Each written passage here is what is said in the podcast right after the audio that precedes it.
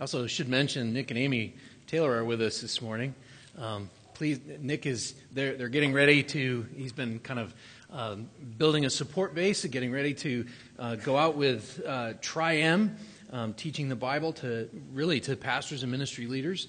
Um, so please be sure to sit at their table at lunch and talk to them. Um,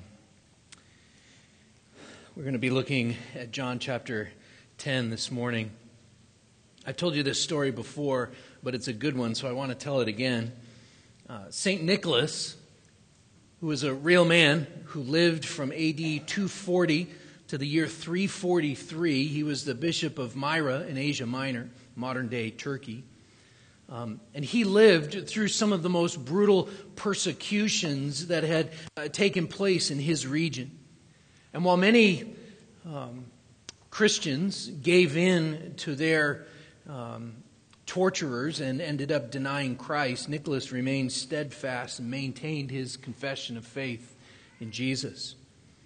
As a result of that, he was beaten and exiled, and ultimately he was thrown in prison where he continued to be tortured. And all the while, Bishop Nicholas uh, maintained his confession of faith, and he lived to see the day when persecution of Christians was finally banned in the Roman Empire with the, the Edict of Milan, the year 313 AD.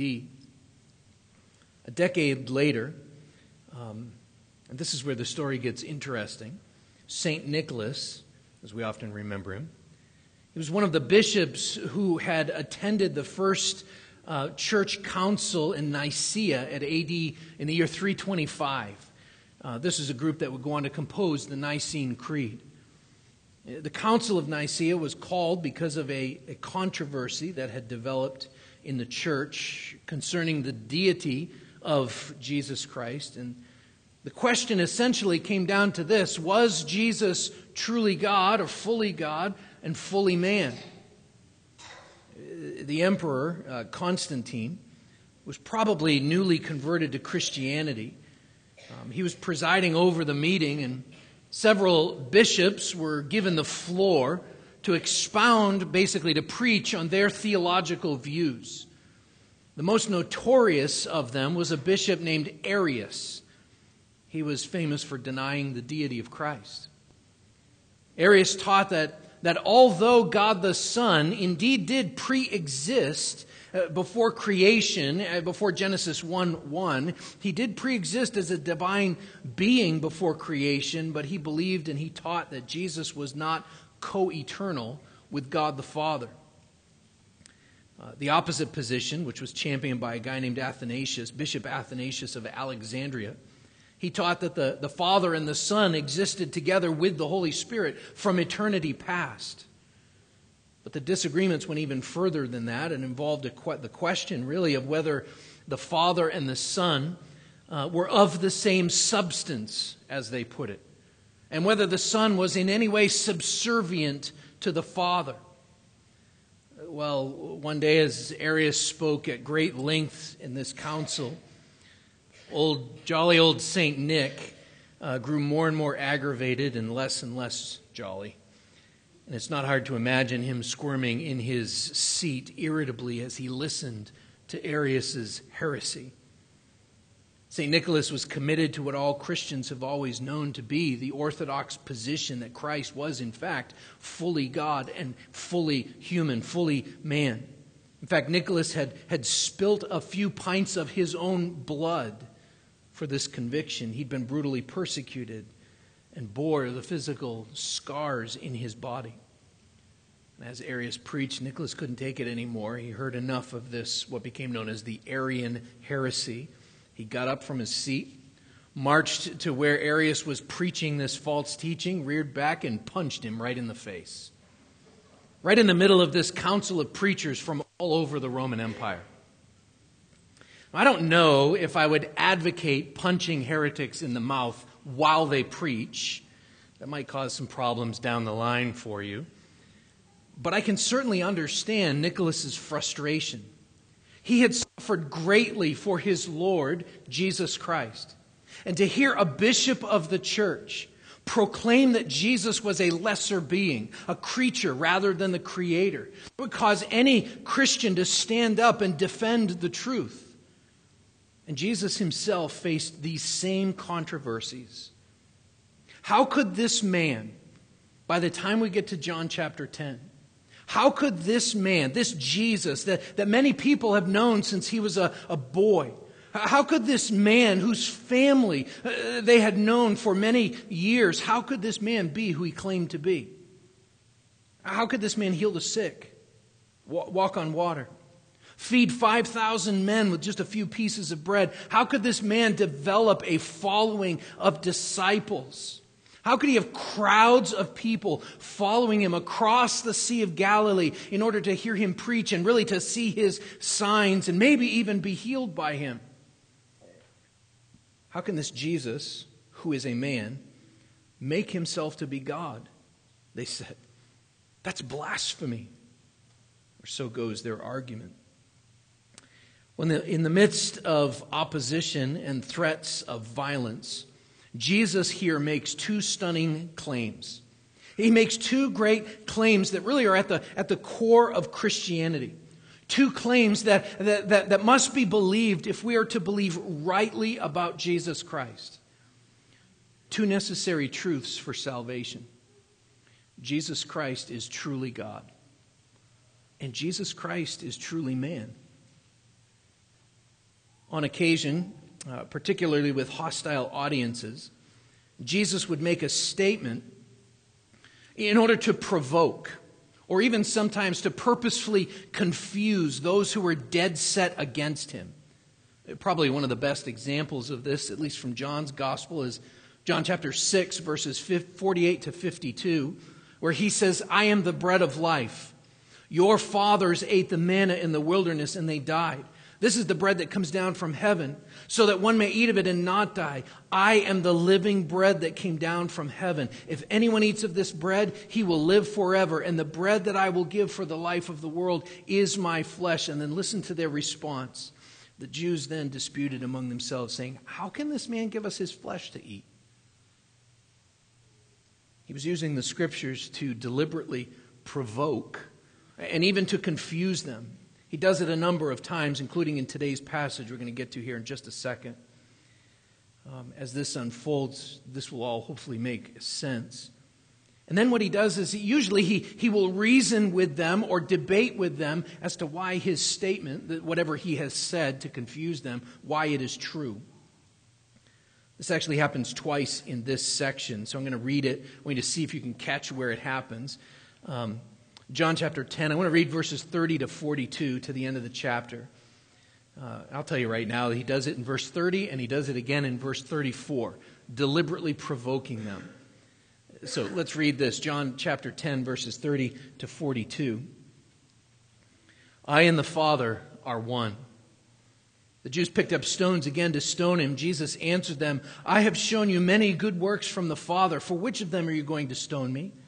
The Jews answered him, It is not for a good work that we're going to stone you, but for blasphemy, because you, being a man, make yourself God. Jesus answered them, Is it not written in your law, I said you are gods?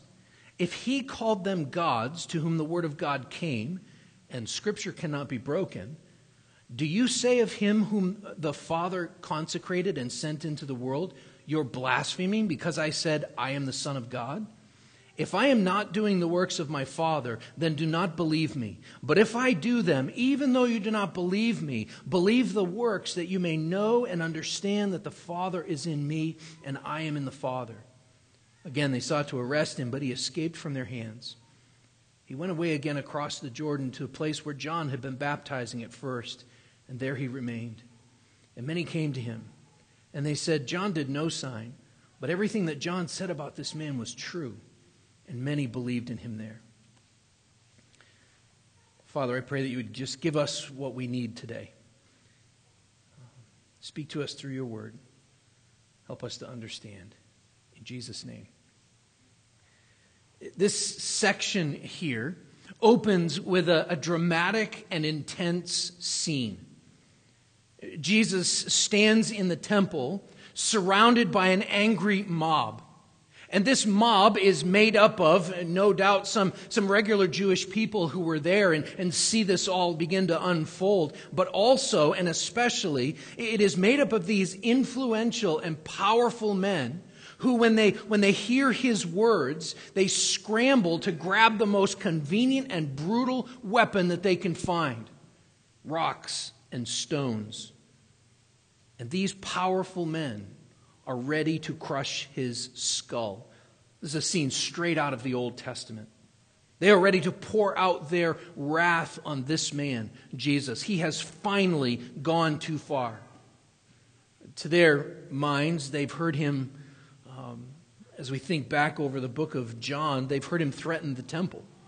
He, he had said all the way back in chapter 2, verse 19, Destroy this temple, and in three days I will raise it up of course, they didn't understand that he was talking about the true temple himself. And so they heard it as a threat to their holy place, not as a prophecy concerning his crucifixion and resurrection. Then in chapter 5, they had heard that, that he was instructing people to break the law, to break their Sabbath commands. And so in chapter 5, verses 10 and 11, we read So the Jews said to the man who had been healed by Jesus, It's the Sabbath. It's not lawful for you to take up your bed. But he answered them, The man who healed me, that man said to me, Take up your bed and walk. Who does he think he is? And this, this grumbling about him continued because this Jesus also started teaching that, that their religious symbols were actually about him. In, in, John chapter 6, verses 41 and 42, the Jews grumbled about him because he said, I am the bread that came down from heaven. They said, Is this not Jesus, the, the son of Joseph, whose father and mother we know? How does he now say, I have come down from heaven?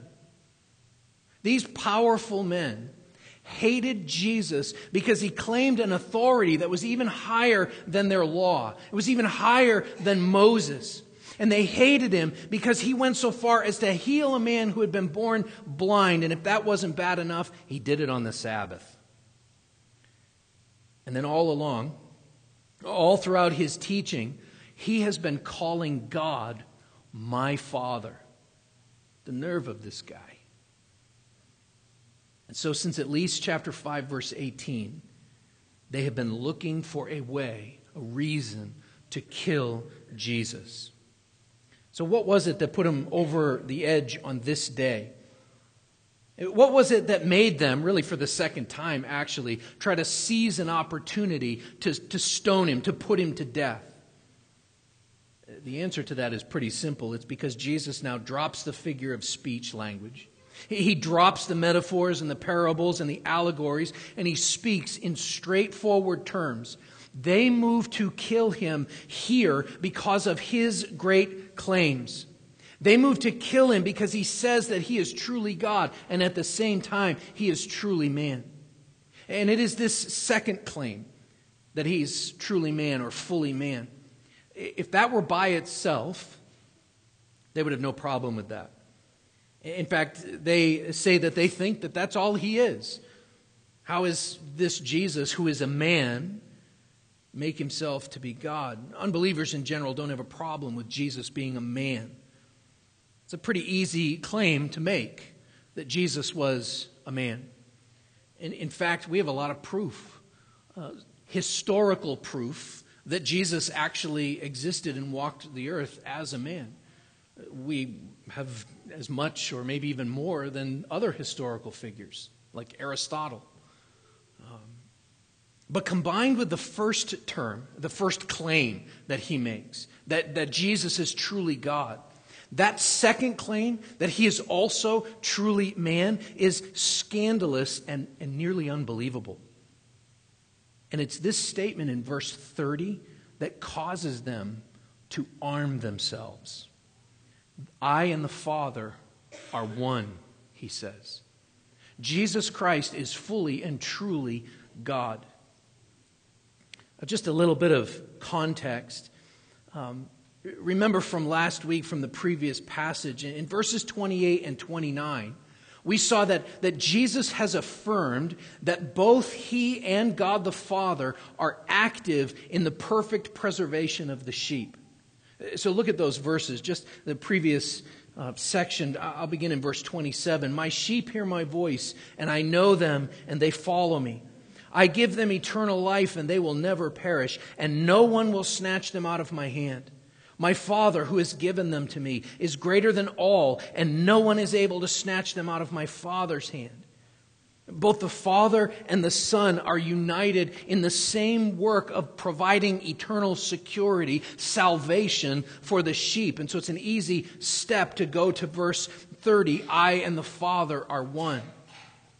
Now, as a, as a point of clarification, each member of the Godhead, the Father, the Son, and the Spirit, each member of the Godhead has a distinct role. So the Father loves and chooses and sends his Son, and the Son obeys and redeems, and the Spirit sanctifies. So each has a distinct role in your salvation. Jesus is not here explaining in just these simple verses the full nature of salvation. He's simply making a point for those standing in front of him. I and the Father are one. He's also not saying that he and the Father are one person. In fact, there's a, there's a different Greek word that he could have used if he was trying to say that they were one person.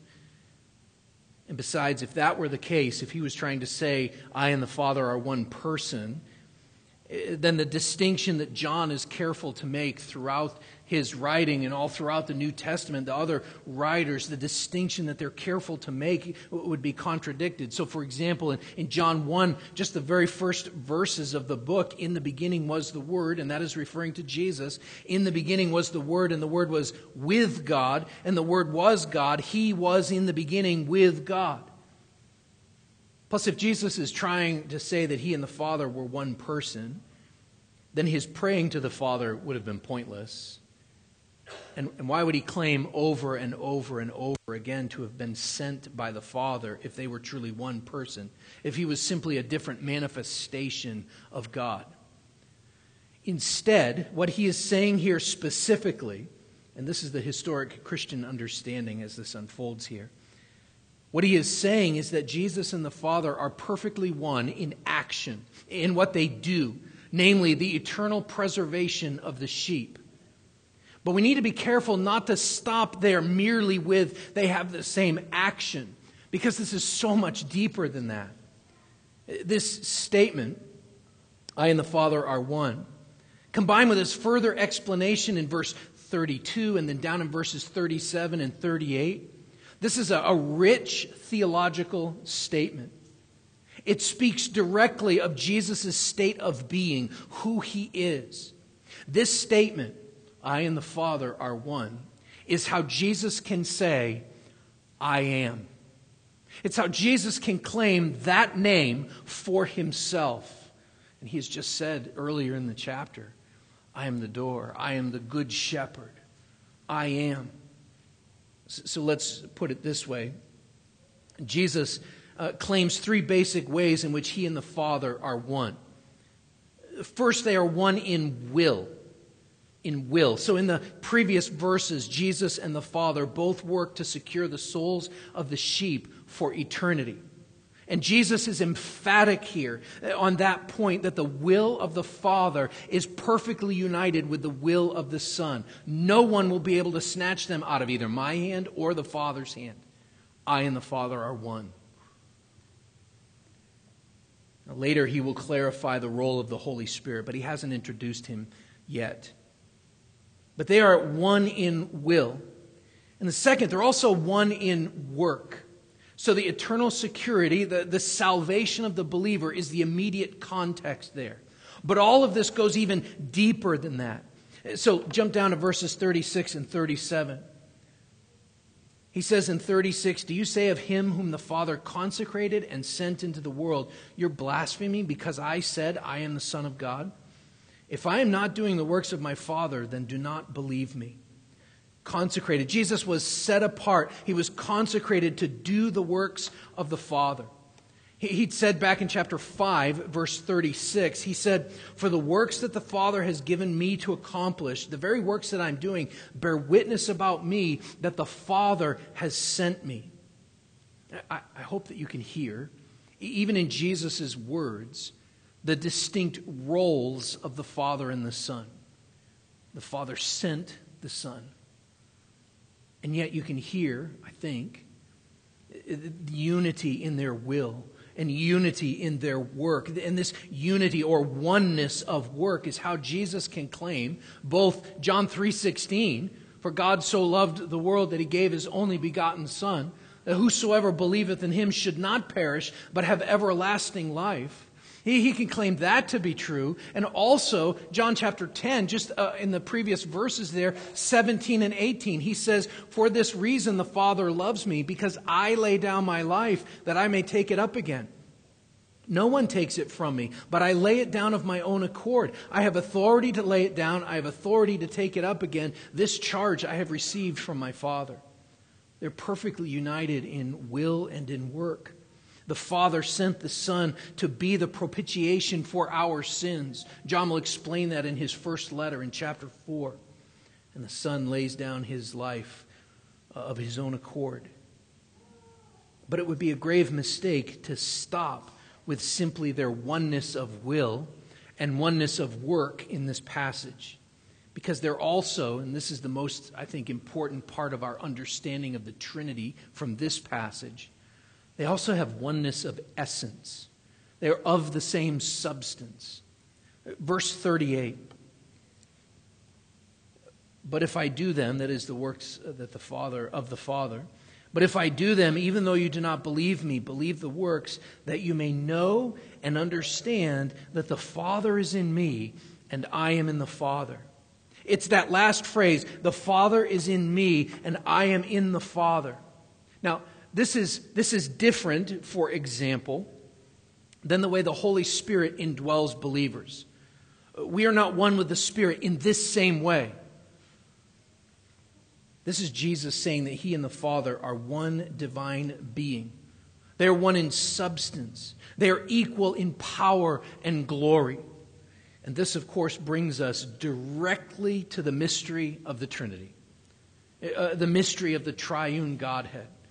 How can these things be? As, as Christians, we are monotheistic. That is, we worship one God. Yet this one God is in three persons God the Father, God the Son, and God the Holy Spirit. We have to kind of let that mystery hang. They are one. His enemies heard him make this claim here, and they understood, at least in part, what he was saying.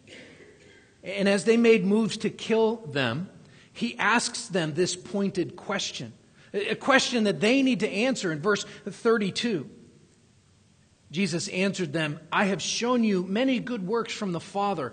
For which of them are you going to stone me? This is uh, actually a pretty funny question. This is similar to the question yes or no. Have you stopped beating your kids? Think about that. How are they, how are they going to answer his question? This is a brilliant move, obviously, because it forces them to admit that they did not believe his claims, even though they could see the signs that he had done. Some of them, in fact, have already admitted as much. Remember the argument from verse 21? These are not the words of one who is oppressed by a demon. Can a demon open the eyes of the blind? The answer to that is found in the Psalms. Only God can do that. Or Nicodemus, back in chapter 3, we know that you're a teacher come from God, for no one can do these signs that you do unless God is with him. They have rejected his words, they have rejected his works. But notice that he says there in verse 32 he says, I have shown you many good works from the Father. From the Father. See, whether, you whether you want to believe it or not, rejection of the Son is rejection of the Father. That's what he's telling them. These are the Father's works, he says. This is actually quite popular, especially among um, progressives today. They will say that Jesus was a really good teacher who taught love and peace and tolerance, and so we must teach love and peace and tolerance. And it is true that he did do good works, he did many good works, but the good works were not his message. His message was that he was truly God. That's his message. And in asking them this question, no matter how they answer, he's pointing out that they stand condemned already. Because in verses, as, as verses 37 and 38 point out, the works that he does bear witness that he is the Son of God, that he is truly God. And they bear witness in this way. Not simply because of the miraculous nature of the works themselves. There are magicians, for example, uh, in various places in the Old and New Testaments who could do various amazing things. Um, but his works bear witness, they're the fulfillment of prophecy. They're the fulfillment of prophecy. Isaiah 35, verses 4, 5, and 6 Behold, your God will come with vengeance. With the recompense of God, he will come and save you. Then the eyes of the blind shall be opened. And they've seen this. Then the ears of the deaf shall be unstopped. They've seen this. And the lame man shall leap like a deer. They've seen that. The tongue of the mute sing for joy. Waters break forth in the wilderness, streams in the desert. They've witnessed all of those things in person. And then add to that Isaiah chapter 61. The Spirit of the Lord God is upon me because the Lord has anointed me to bring good news to the poor. This is his message in Mark 1 14 and 15. Repent and believe in the good news, in the gospel bring good news to the poor, he has sent me to bind up the brokenhearted, to proclaim liberty to the captives, the opening of the prison to those who are bound, to proclaim the year of the Lord's favor and the day of vengeance of our God, to comfort all who mourn, to grant to those who mourn in Zion, to give them a beautiful headdress instead of ashes, the oil of gladness instead of mourning, a garment of praise instead of a faint spirit, that they may be called oaks of righteousness the planting of the Lord, that he may be glorified.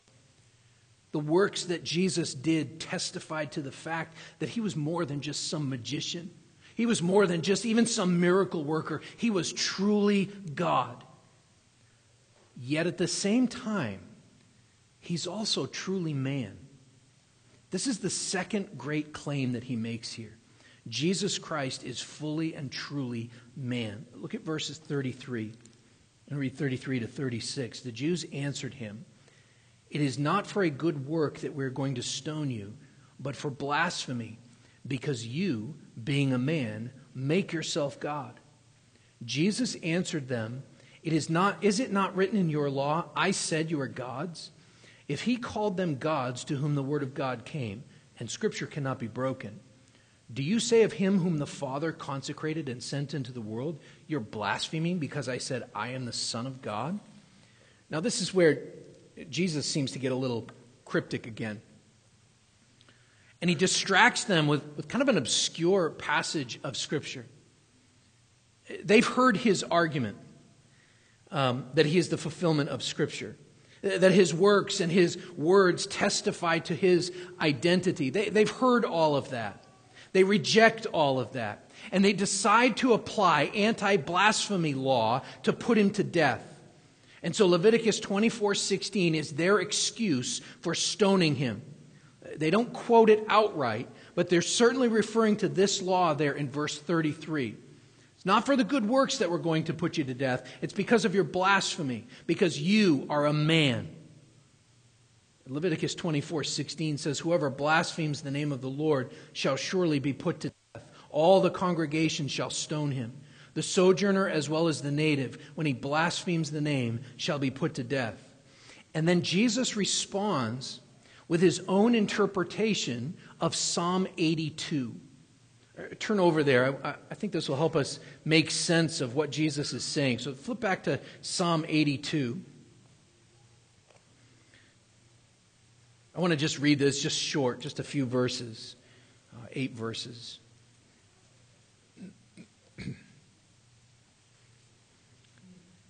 God has taken his place in the divine council.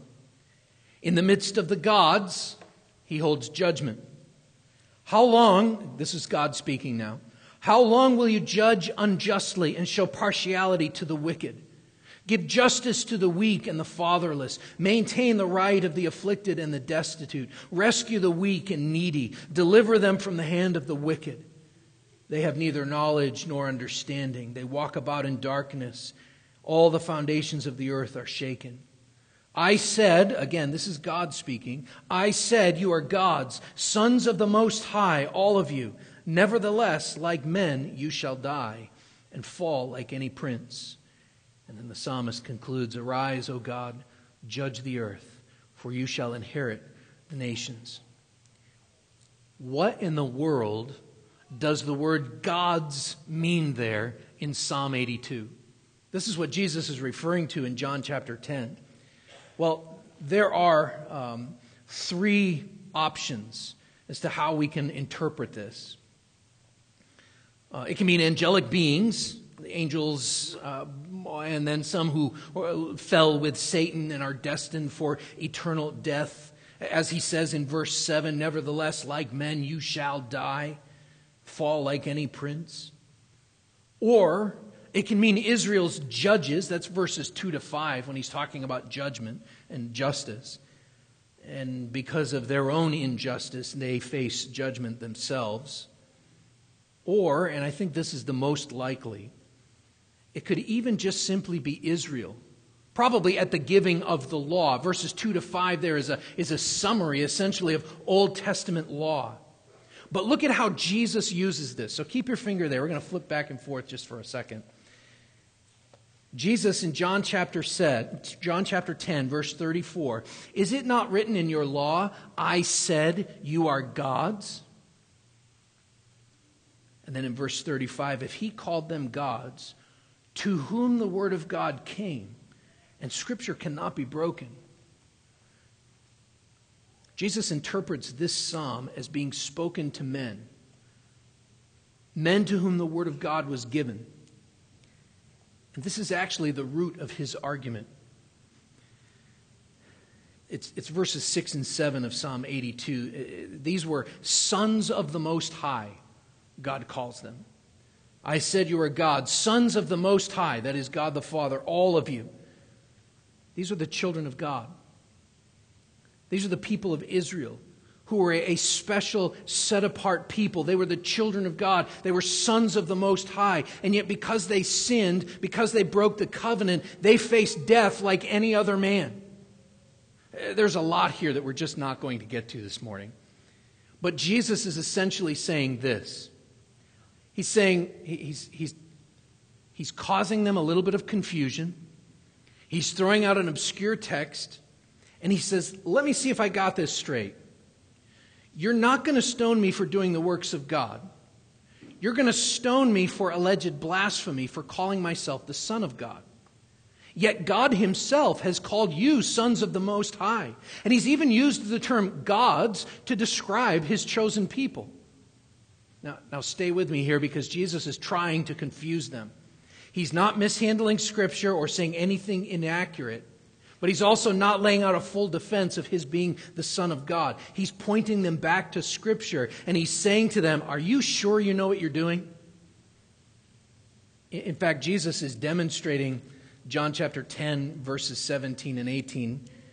This reason the Father loves me because I lay down my life that I may take it up again. No one takes it from me. Not even these guys standing there with rocks in their hands. No one takes it from me. I lay it down of my own accord. I have authority to lay it down, and I have authority to take it up again. Not only that, but he is confusing and even ultimately condemning them by pointing out their outright rejection of his works and his words and their mishandling of God's word. And then he's also claiming to be truly man. And I, I think I know what you're thinking. How on earth is he doing that? This point is terrific. Um, I've mentioned a few times that when Jesus uses the term Son of Man for himself, when he calls himself the Son of Man, he's actually claiming to be deity. We think that when he calls himself Son of Man, he's claiming to be truly man. Uh, but it's actually the opposite of that. And that's because of the prophecy of Daniel chapter 7, verses 13 and 14. I, have read this for the last few weeks, but I want you to get this. Daniel writes this He says, I saw in the night visions, and behold, with the clouds of heaven, there came one like a Son of Man. And he came to the Ancient of Days, that is God the Father, and was presented before him. And to him, the Son of Man, was given dominion and, a glo- and glory and a kingdom, that all peoples, nations, languages should serve him. This is why the ascension of Christ is so important, by the way, but we'll get to that.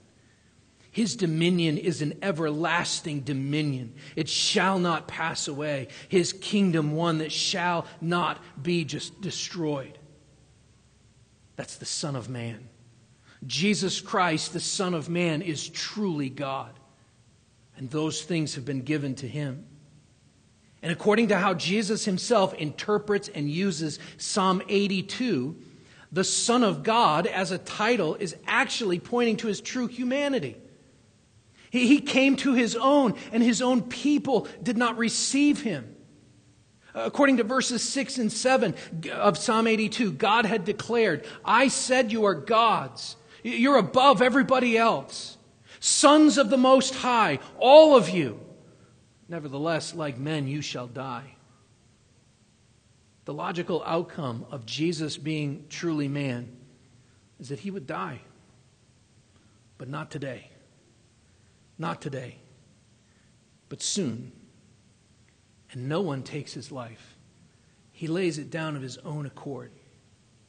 Jesus, in these few sentences, claims to be truly God and truly man. And he appeals to his works as proof. He appeals to his words. And we can be sure that his definition of good works in this passage we can be sure that his is different from theirs because his good work was going to the cross in perfect obedience. And as a result of these two great claims, that Jesus is truly God, fully God, wholly, W H O, wholly God, and truly, fully, and wholly man, there are two possible responses either rejection you got to pick up stones and you got to yell, Crucify him. Or it's belief. I want to point out that either of these, neither of them are passive. Neither of those responses to Jesus' claims are passive. Either we yell, Crucify him.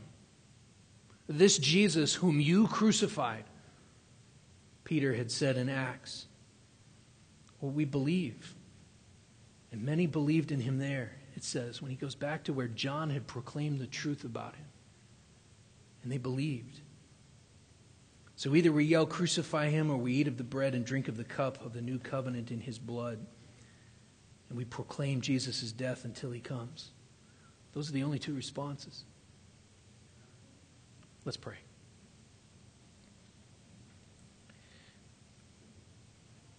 Lord, these are hard doctrines to get our minds around sometimes the doctrine of the Trinity, the truth that, that we worship a God who is one God in three distinct persons God the Father, the Son, and the Spirit. But we trust you. We can see it here, and even though our um, feeble minds can't understand all of these things, Father, we praise you that you have not left us alone. We praise you that you have loved and, loved and sent your Son. We praise you that Jesus Christ has come, perfectly obedient, lived a sinless life, and died to take away our sin. And that the Father and the Son have left us with the Spirit to make us holy, to sanctify us. And Lord, that Jesus wasn't just a good teacher. He wasn't just a man who made himself into God. That Jesus Christ is truly God and that Jesus Christ is truly man. Lord, we acknowledge that there is much more that we could say about this. But it is our prayer that we would understand these things, take them to heart, and that we would respond in belief and worship. We pray these things in Jesus' name. Amen.